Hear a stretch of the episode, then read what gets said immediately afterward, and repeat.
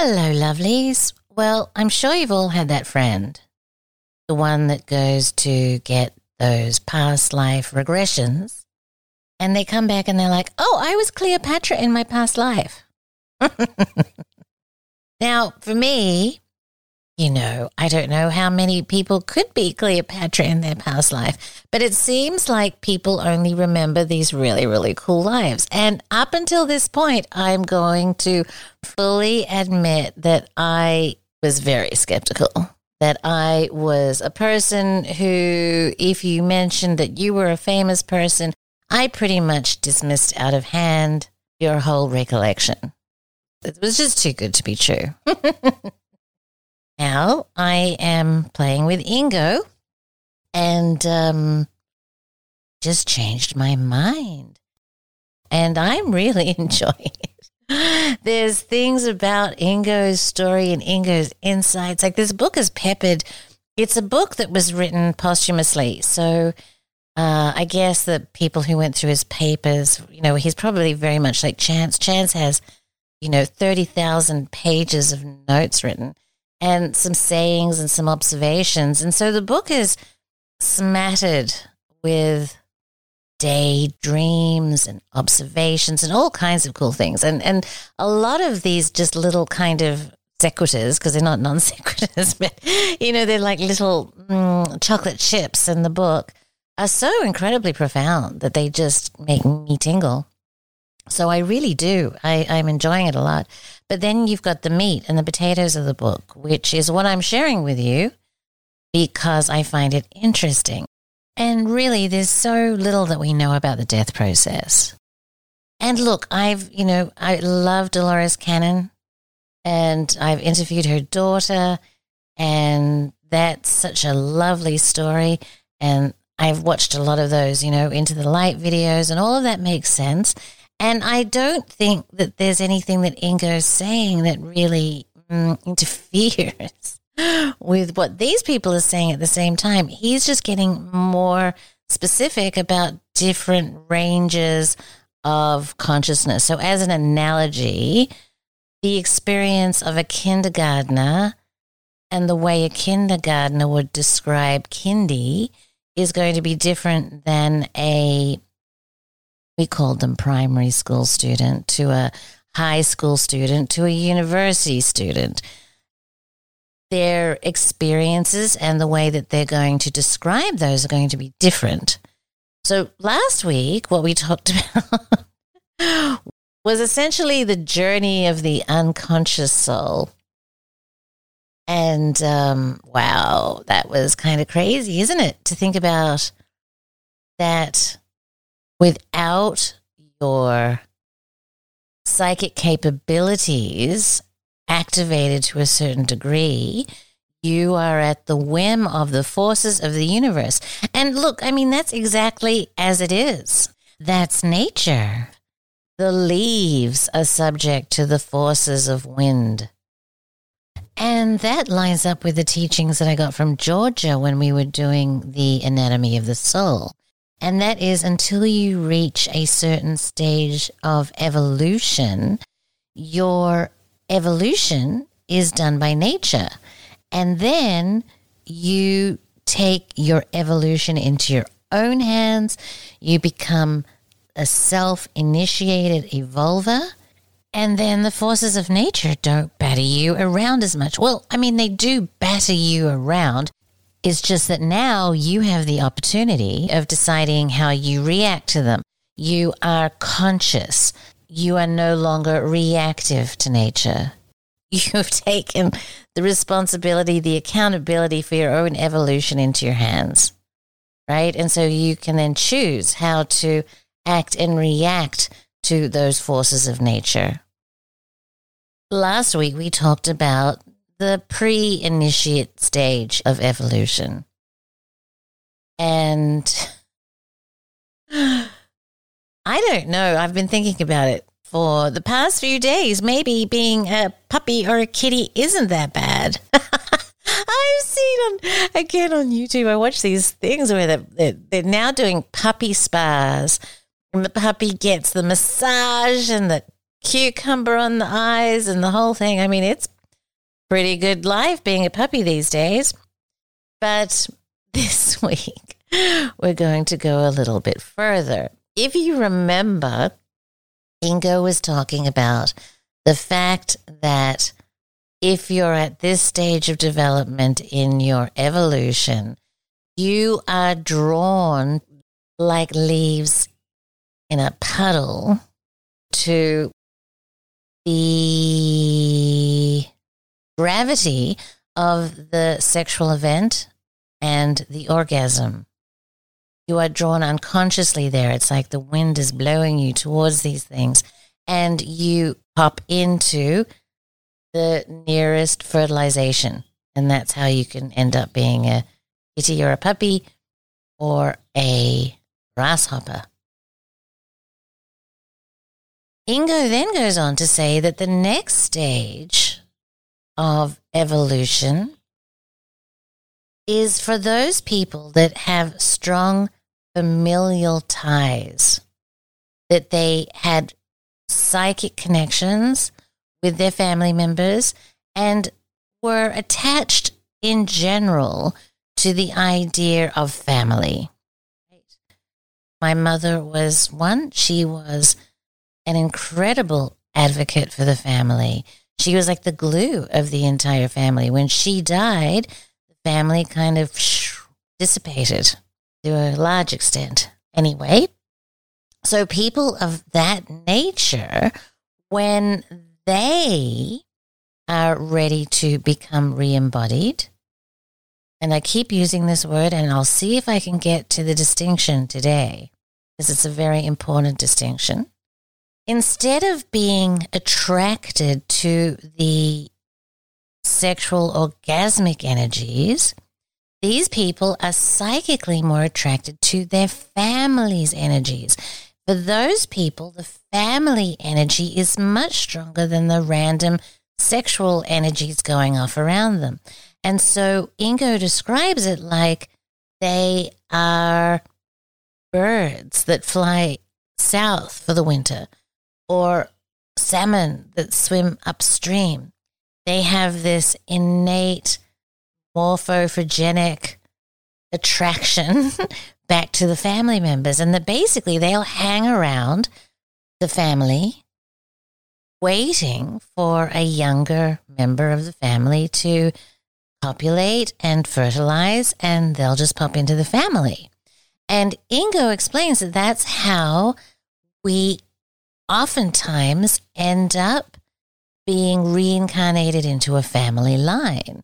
And he says that it's something that the ancients and the Chinese and uh, the Romans and the Greeks and all of these ancient cultures really understood this that you could be that you can be your own grandchild. How's that? Does that make sense?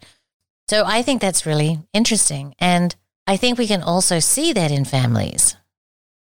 I think there are other occasions where you can see that Pa has reincarnated in little Johnny. The mm, mannerisms are just there.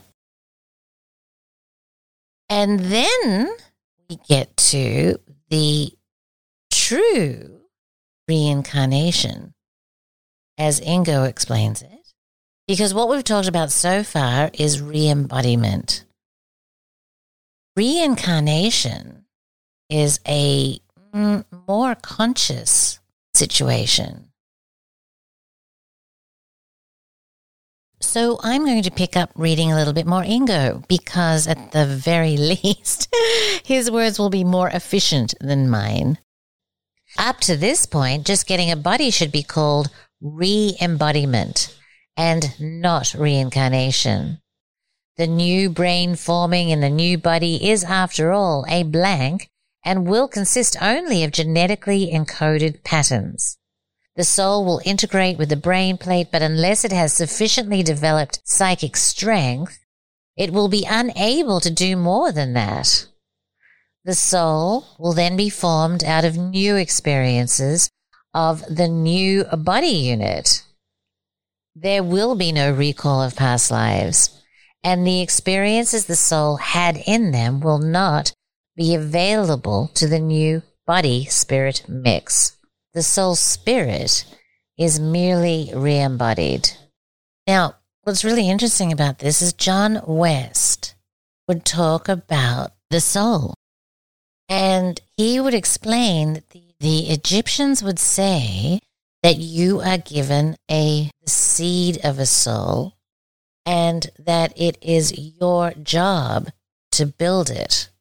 And so, what Ingo is saying here echoes that very much in the respect that if you haven't got your, I'm going to explain psychic in a minute, but your psychic body constructed to such a degree, then when you incarnate in this life, then you have to start again building a soul all over again. That's really interesting. So I will continue. A reincarnation cannot take place unless the entering soul spirit has a psychic awareness system that is strong enough to impress its past experiences into the new brain, or at least a part of them. This happens during the fetal stage, probably prior to birth and thereafter may lie dormant for as much as the entire lifespan of the body. But considering the psychic strength necessary to make the initial impress into the prenatal brain, it is likely that as an infant develops as a baby or child, it will manifest some part of the previous lives. These manifestations can be traits, recall, parts of past personalities, specific talents that once had a strong psychic component to them, and psychic aptitudes themselves. These result in child prodigies, children who remember past lives, past names, and so forth. Instances of these are not as rare as we're led to believe. Now, what's really interesting about that is remember. Omm Sety was a small child and she died at a very young age. And basically, the doctor went away and then she came back to life. And it's really unclear whether the original soul or a new soul popped into that child's body. But that child came back with complete recollection of her name, of her story, of temples in ancient Egypt. It was incredible. So clearly, this particular soul that either was dormant until the child died or popped into the child once the child died and came back had a very strong psychic awareness system. And let me continue with the book. Instances of these are not as rare as we're led to believe, but with the exception of talents, the child is soon programmed to retire any reincarnational sequences that come to trouble the new family and they recede to lie dormant. Now, I saw this happening myself. Chance's brother is one of those big, brutish males who likes to play football and drink whiskey and ride motorbikes and play with guns. And he had two sons. And um, when the little son was very young, he brought him over to our house. And somehow the little guy got into my wardrobe and he found high heels and he found a feather boa and of course, at our house, he found a microphone. So he comes out standing in the high heels with the feather boa and singing into the microphone like Greta Garbo or something. It was absolutely gorgeous to us, but not necessarily to the brother. So we never saw that behavior again. So this is obviously an example of a behavior that wasn't exactly encouraged in the family. Ingo says it's interesting to note that when a reincarnational sequence does come to light in a child, it is one that most frequently involves a past individual who is then possessed of a strong psychic orientation. In the same way that a non psychic person cannot triumph in many ways during one life, neither can a non psychic soul sufficiently impress the new brain with components of the previous lives. Thus, when a child remembers a past life, it does so because of the psychic quotient available then and now. And the life that is being remembered is one that had a strong psychic awareness system already going for it. This is one of the explanations as to why people only remember that they were famous because fame cannot be achieved without a healthy component of developed psychic awareness of that which helps the individual to rise above others. Okay, well, there you go. You will really only remember a life in which you were Cleopatra. Or, check this out Ingo Swann was Rudolph Valentino. Ooh la la. but this is the reason why people remember the famous, extraordinary lifetimes. Interesting, isn't it? I'm going to stop there because there's a few things that you've jumped across here that I really want to draw attention to. When Ingo says psychic, he does not mean merely telepathy or clairvoyance, but he is referring to the viewpoint of eternity and infinity that allows one to see through the barriers of life that artificially compartmentalize the whole of existence. He says the highly developed psychic person will be able to activate deep and profound awareness as they pass through the death pattern through the in between lives area and into a new body. In fact, such a person will actually have some choices in what takes place.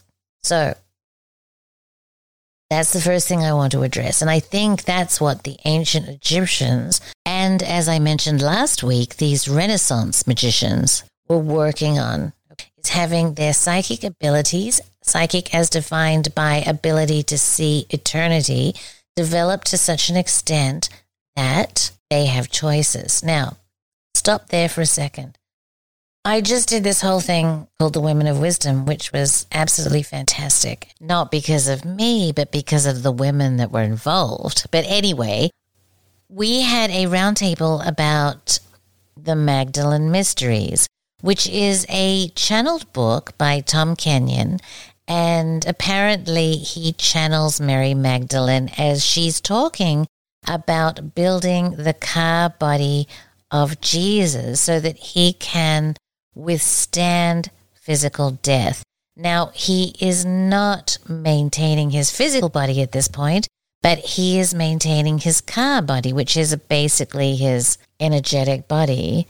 But anyway, it's very similar. If he had not built his psychic awareness system to the point that he did through these sexual energetic practices with Mary Magdalene, then his Ka body would not have been able to withstand the death process and he would have fallen into this deep sleep that Ingo talks about. And so, even here, these two stories match up in such a way that it's very, very interesting. It's basically what Ingo's talking about here is that somehow you need to develop your psychic awareness body or your super sensible organs of perception, or as John would say, your seed of a soul, and developed it to a point where you will have continuity.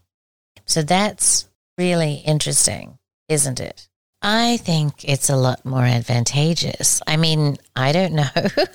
Again, maybe it's just good to be a puppy or a kitty or something, but the idea of developing your soul to the point that you have choices at where you're going to end up, I think that's really what we'd all like. I don't know, but here, I want to go back and touch on something that uh, Ingo said that is really important because I think it's quite huge. Okay. Ingo says, quote, in the same way that a non psychic person cannot triumph in many ways during life, neither can a non psychic soul sufficiently impress the new brain with components of the previous lives. Then he goes on to say, this is one explanation as to why people only remember that they were famous because fame cannot be achieved without a healthy component of developed psychic awareness. Okay, now this is at the beginning of the book, and I'm like, whoa, what the hell is he talking about? What does psychic awareness system have to do with being successful in life? Like, I kind of was at the point where I was buying the whole reincarnation thing. but what about this? Like, does this mean that I have to look at Madonna in a different light now, or Lady Gaga, or Joe Rogan, for example? Like, was was Joe Rogan actually Cleopatra? Really? Like for real? In a past life? I don't know. Thinking about that makes me giggle. oh, jeepers. I don't know. Anyway, you can tell this idea caught my eye. And it's something that we're absolutely going to get into. And it has to do with the whole idea of fates and destiny. So, Ingo later on in the book points out that this whole idea of fates and destinies has gone out of style. And he says it's much to our disadvantage. Well, at least the disadvantage of those people who have poorly developed psychic awareness systems. Damn. What else are we missing out on? having bad psychic awareness systems.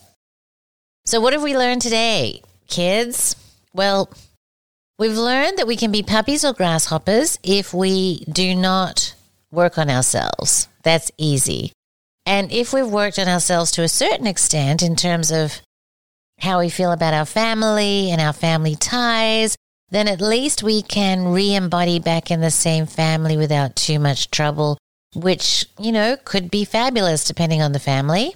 If we're really tuned in to our psychic awareness capabilities, then we have the possibility of choosing where we want to go in the next life.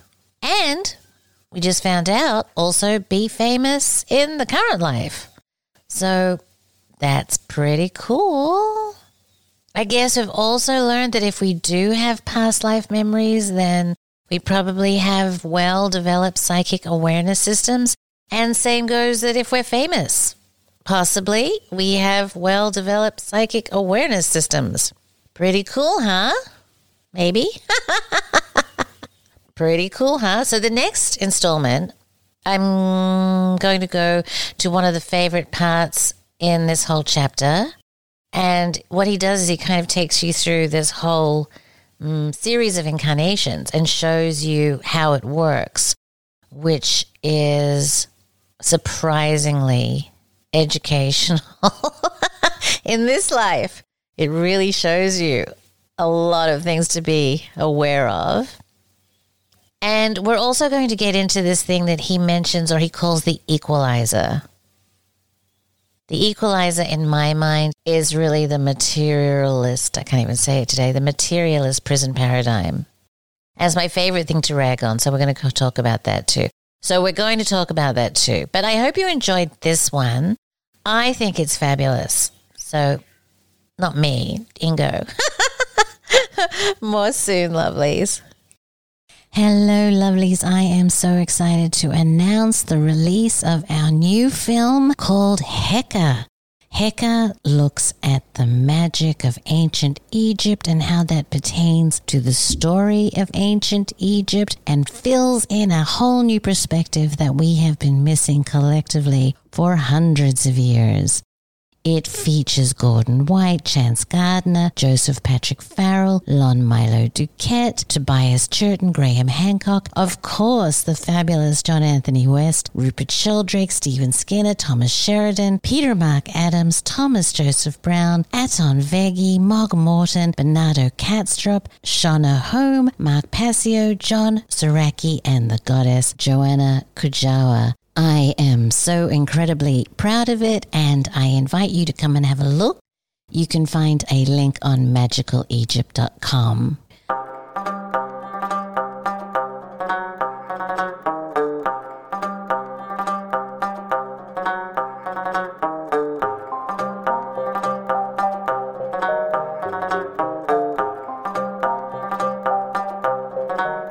Immaterial.